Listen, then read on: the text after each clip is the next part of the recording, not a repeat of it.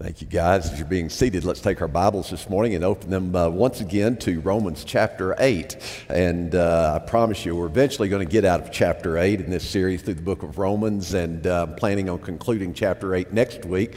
And uh, we're getting a great deal out of this, aren't we?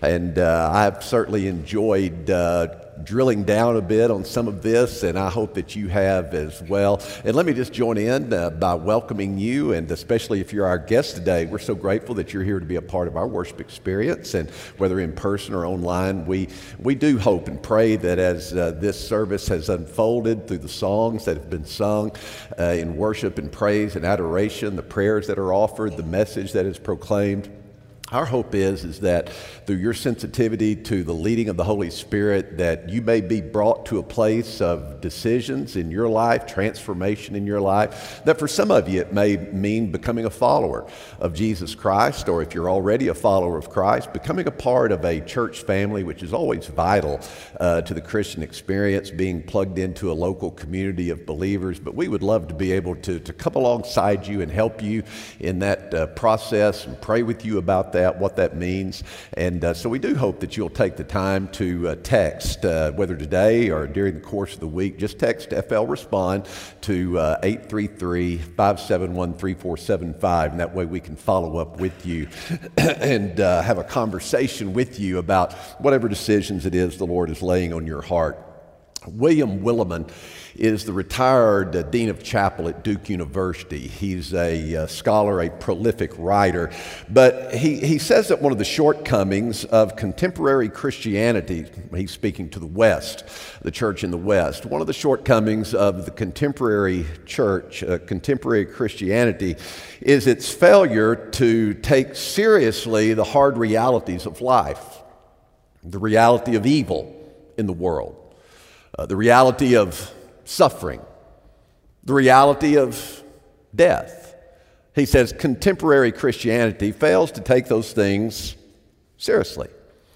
Instead, he says, most want only a Christian religion that increases their happiness, that improves their lifestyle. That all they really want with a Christian religion is they want a self help religion, a self help guide uh, for those who are already inherently strong and inherently good.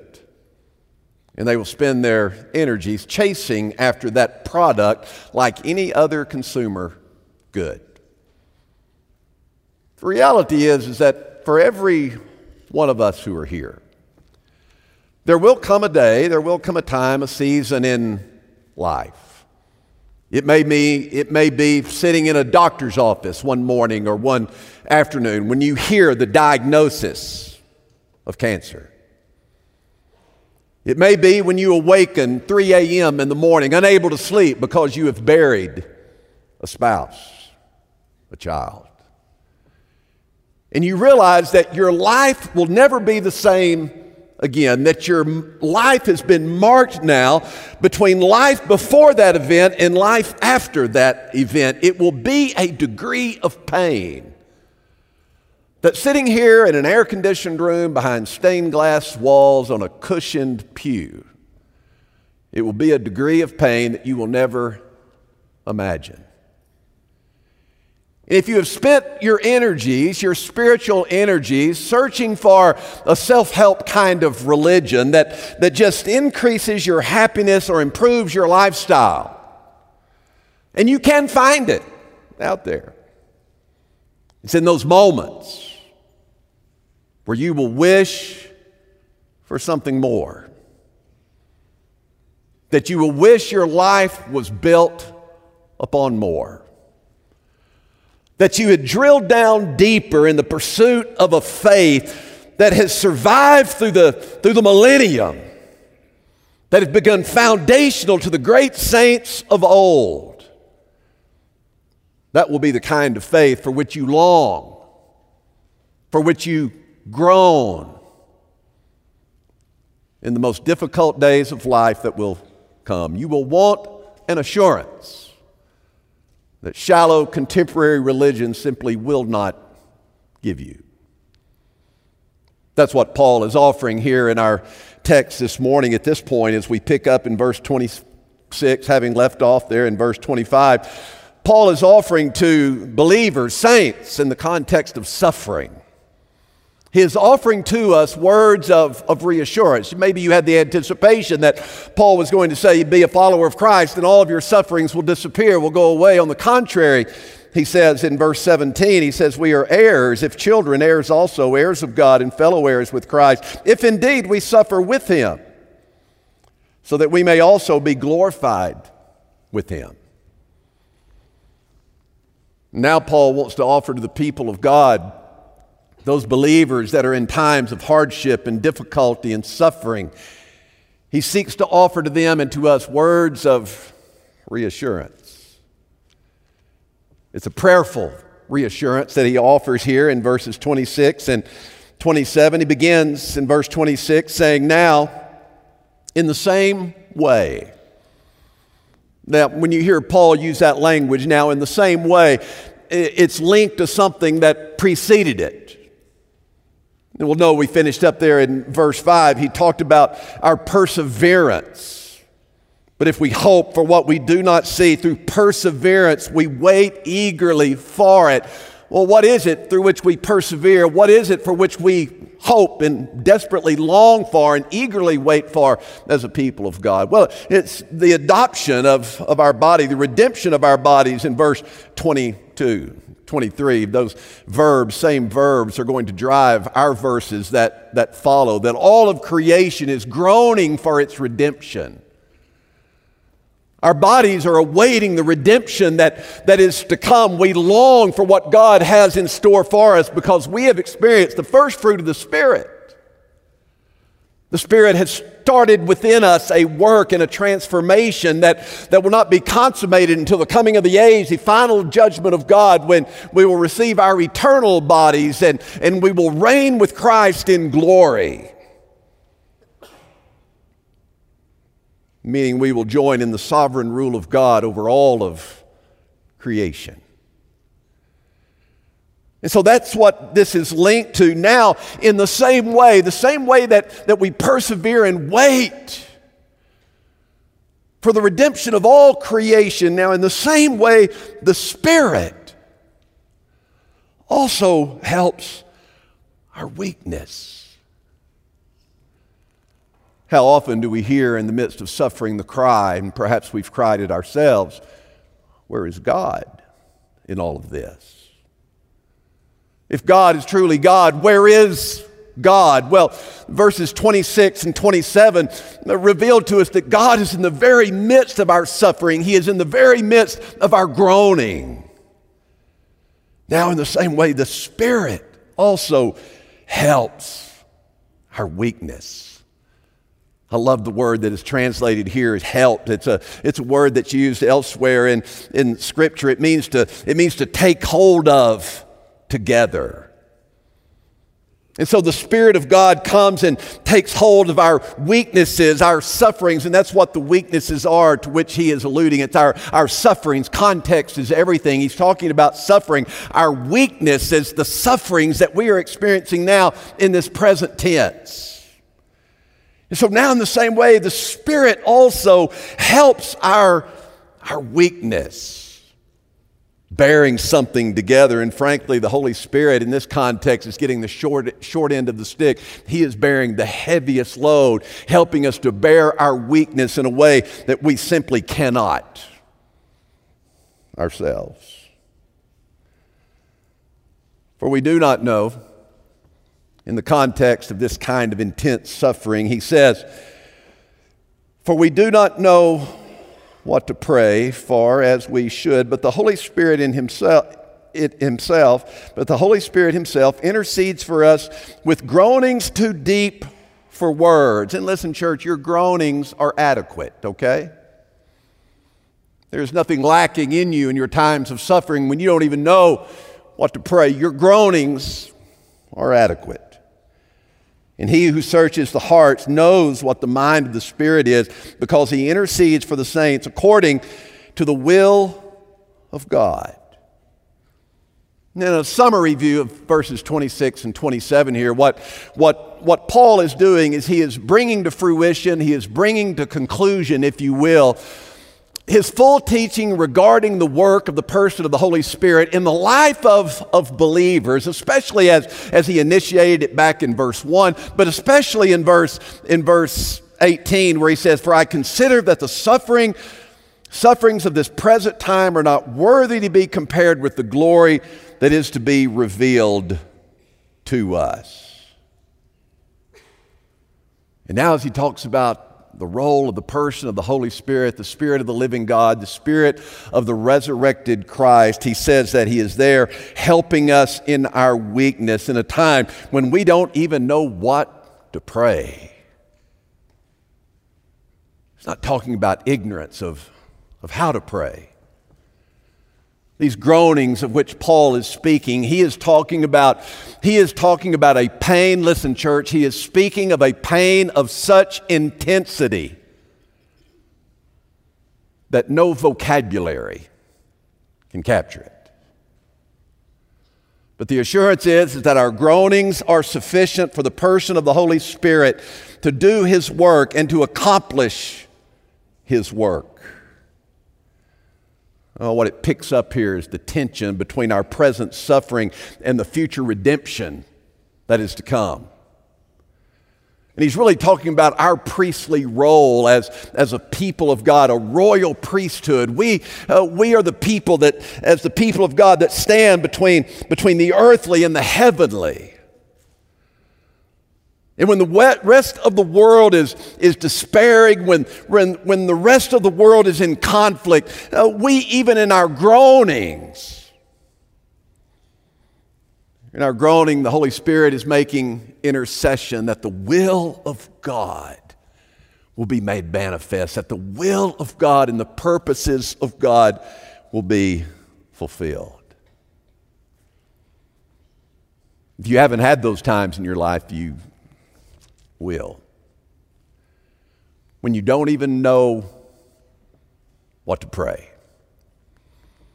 And we understand that we, as the people of God, were to pray for, for the will of God that it might be, be accomplished. We, we see this ignorance of how we are to pray, or this not knowing what to pray when uh, James and John, remember when they were arguing and asking Jesus that one might sit on the right and one on the left in glory? Jesus said, You don't even know what you're asking.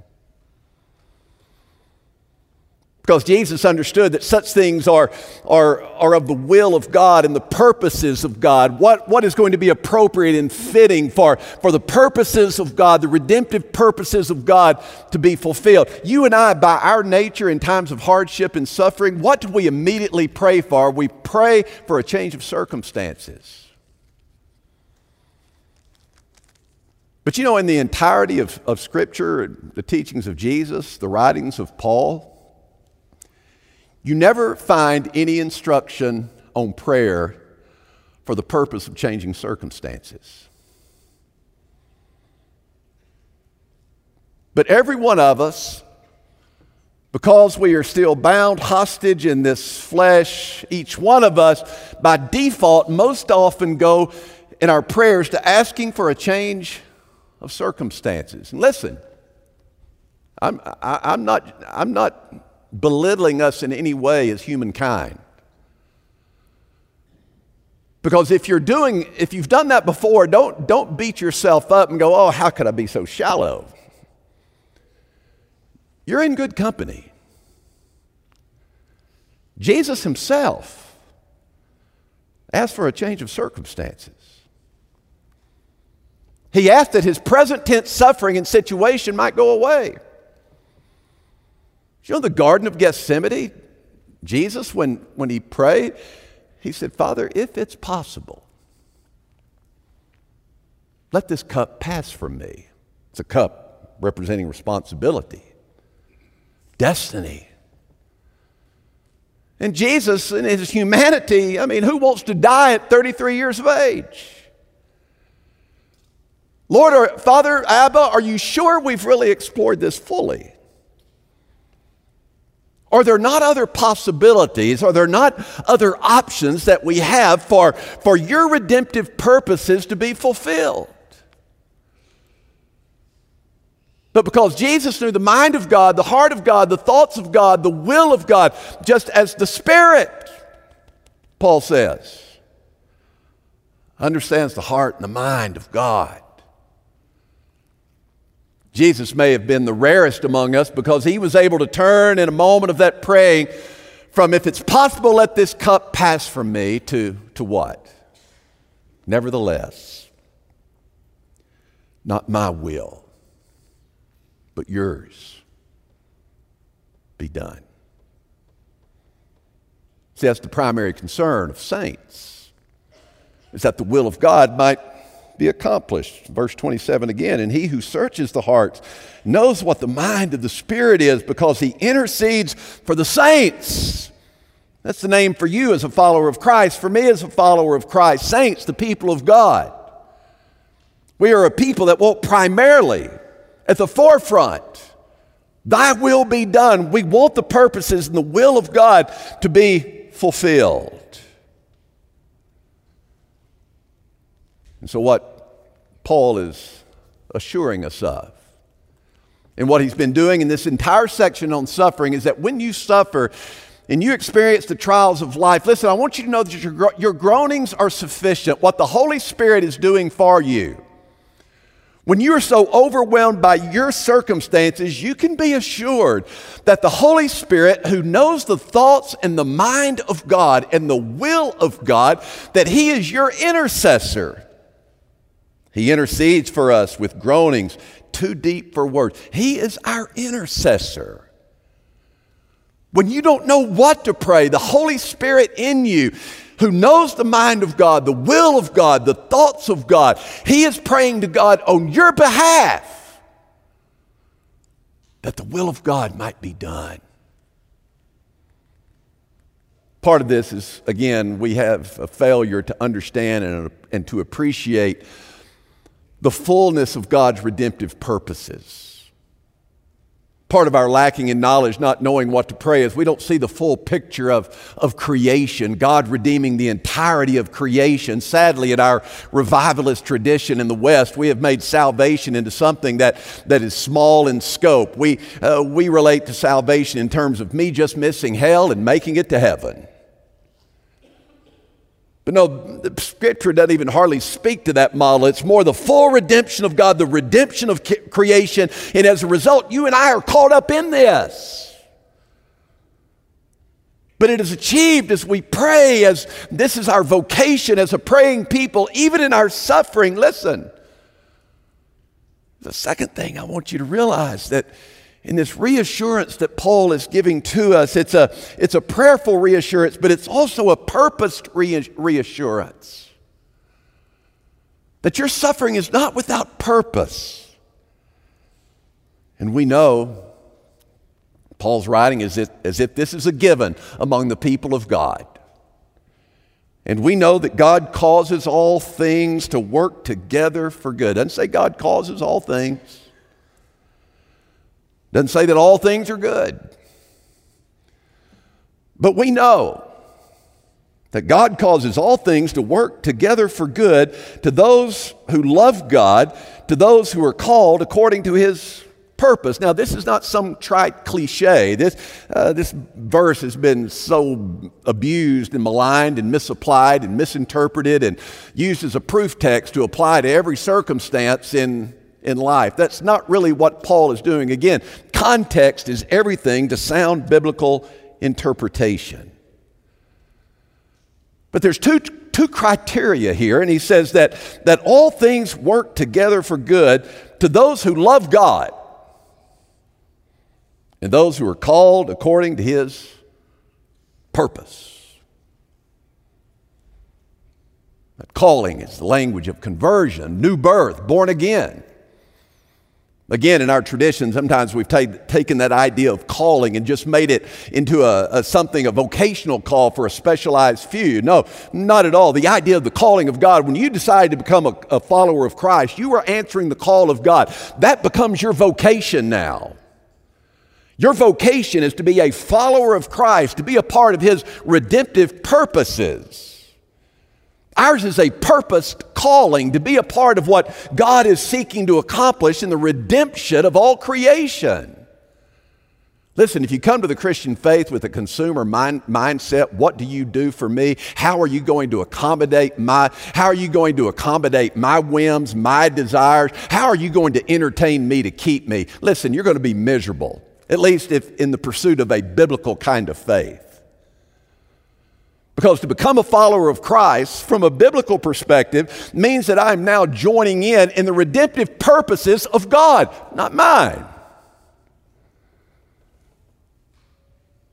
That it's not about me, it's not about my likes, it's not about my dislikes, it's not about my preferences, but it's about becoming a part of the redeeming purposes of God. And we know that God causes all things what things? Not anything. He's talking about suffering. Once again, your suffering is not in vain. For we know that God causes all things. He's talking about your present sufferings. That's what the context is. God makes all of your present sufferings, they're a part of something bigger. You see, just, just as God in, in His purposes, just as God uh, in the fulfillment of His purposes found it necessary to send forth a suffering servant, according to the prophets, Isaiah.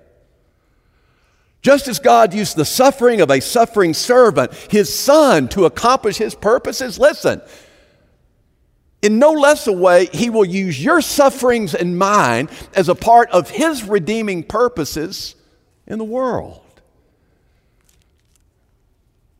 Part of the mystery of the faith.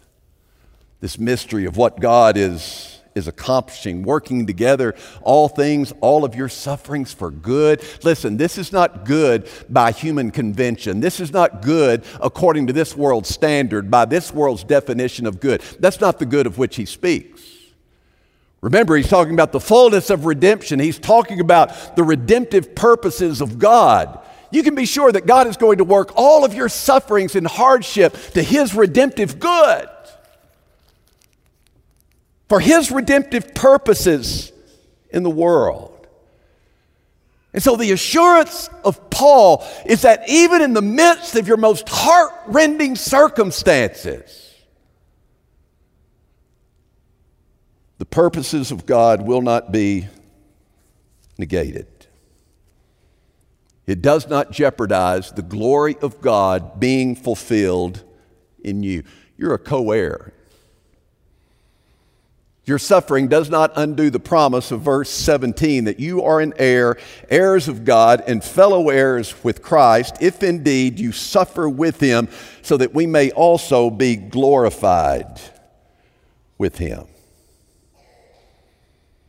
And it is a promise of Scripture here in verse 28.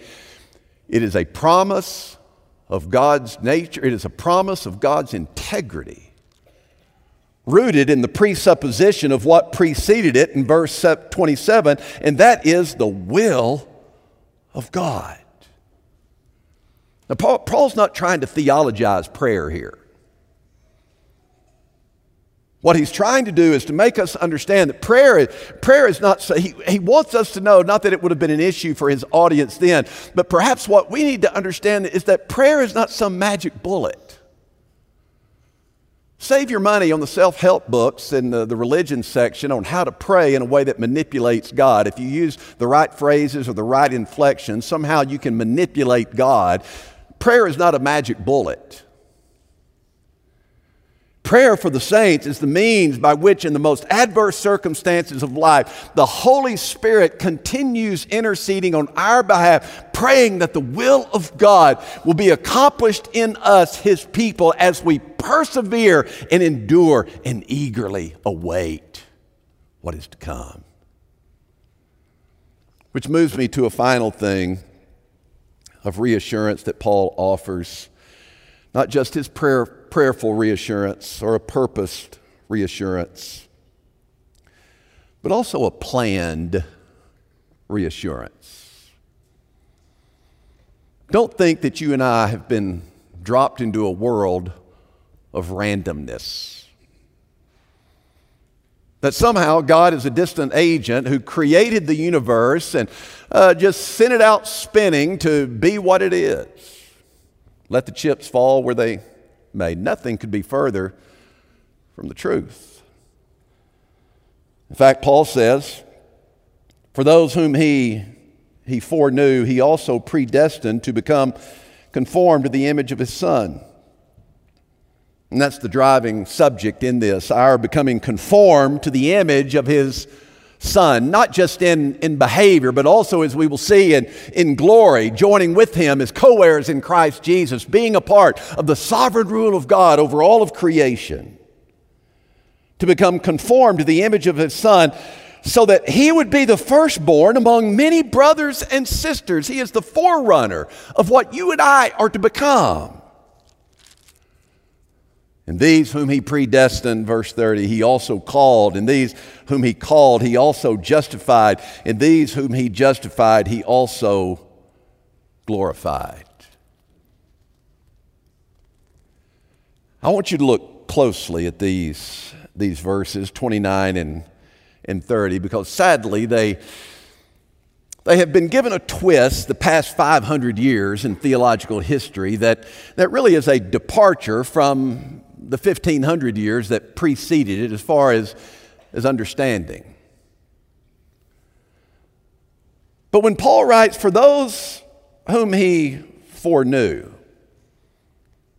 speaking of God's foreknowledge, is to know that he had a plan. We weren't just wound up and spun out. Chips fall where they may. God had a plan.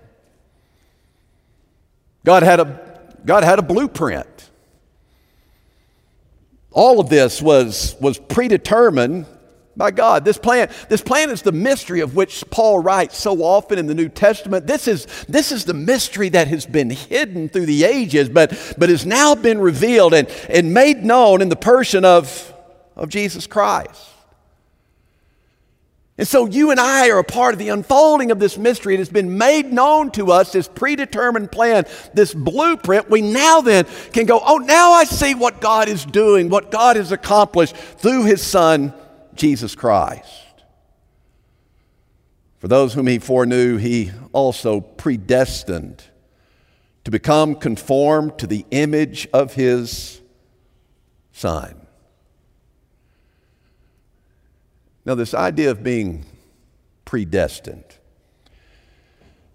this isn't God playing favorites. We need to dismiss that notion. It's about a 500 year old notion, but it's not a 2,000 year old notion. It's unfortunate that, that this has been translated and uh, that, it's, that it's no longer understood as a, as a doctrine of, of inspiration, but is now understood by most as being a doctrine of exclusion. That's not even what Paul is talking about. Paul's intention in writing to these, to these persecuted believers who are living in the, most, in the most adverse of circumstances is not to offer to them a doctrine of, of, of, of what shall we call it, exclusion, speculative exclusion. That's the last thing a, perse- a, persecuted people need, a suffering people need, is what I'm going to offer to you is a doctrine of speculative exclusion. And it's sad that that has replaced what it was intended to be, which is a doctrine of reassuring inclusion. That you are a part of the redemptive purposes that God is seeking to accomplish and will accomplish in all of creation. It's not meant to create confusion. God is not the author of confusion. This is not God saying some people are more elite than, than others. Some people get it and others don't. And so I'm, I'm, going, to incl- I, am going, to, I'm going to predetermine some that are going to heaven and hell, and, and the rest of you just on your own. Doesn't even match up with, with the context of what Paul is addressing. Listen, church. The author and finisher of our faith is not John Calvin, it is Jesus Christ. And Paul is offering words of reassurance to a persecuted people that you hang in there.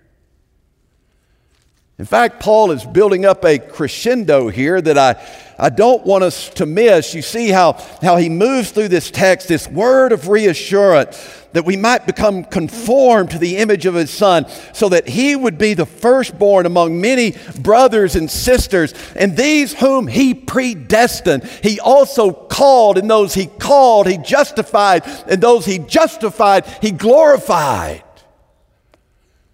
Don't miss what Paul is doing. Paul is, it's as if Paul is stepping into eternity, and, and now all of these things having become realities. That we who have been called, predestined, called, justified, glorified, now then Paul is standing in the middle of it and he's looking back with certainty and he's saying to a persecuted people that are suffering in the present tense, listen, this is what's going to happen. This is the theological reality of what God has accomplished through Christ Jesus for you. And you hang in there. You are a special people that God has called out, that God has made right don't you give up. Don't you let the present circumstances that are going to soon fade, do not let the present trials of this world detract you from what you're a part of the redemption of all creation. Do not be discouraged. God has a plan predetermined plan, a blueprint to get you and to get me, regardless of our circumstances and trials. He has a plan to get us to the finish line. So until then, you just keep fighting the good fight.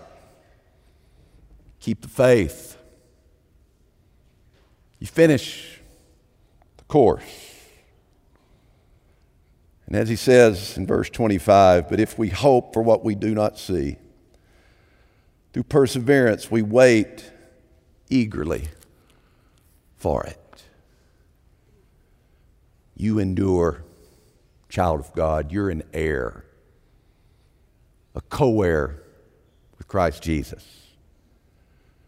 And the day is coming, the redemption of all creation when, as a co heir, you will be in glory with Christ. You will be a part of the sovereign rule of God of all creation. And your faith and your endurance will be vindicated. Let's pray together. Our Father, might we be steadfast in spirit. While we know that principalities and powers would seek to prevail against us through the circumstances of life. Father, I pray that we each one might have that kind of faith and that kind of hope that is rooted not in what is seen, but what is unseen. That you would give to us a future hope, a hope that is rooted in what is to come, that sees past the pain of the moment to the prize at the end that we would be among those who endure to the end. That you have predestined, that you have marked, that you have called, that you have made right, justified.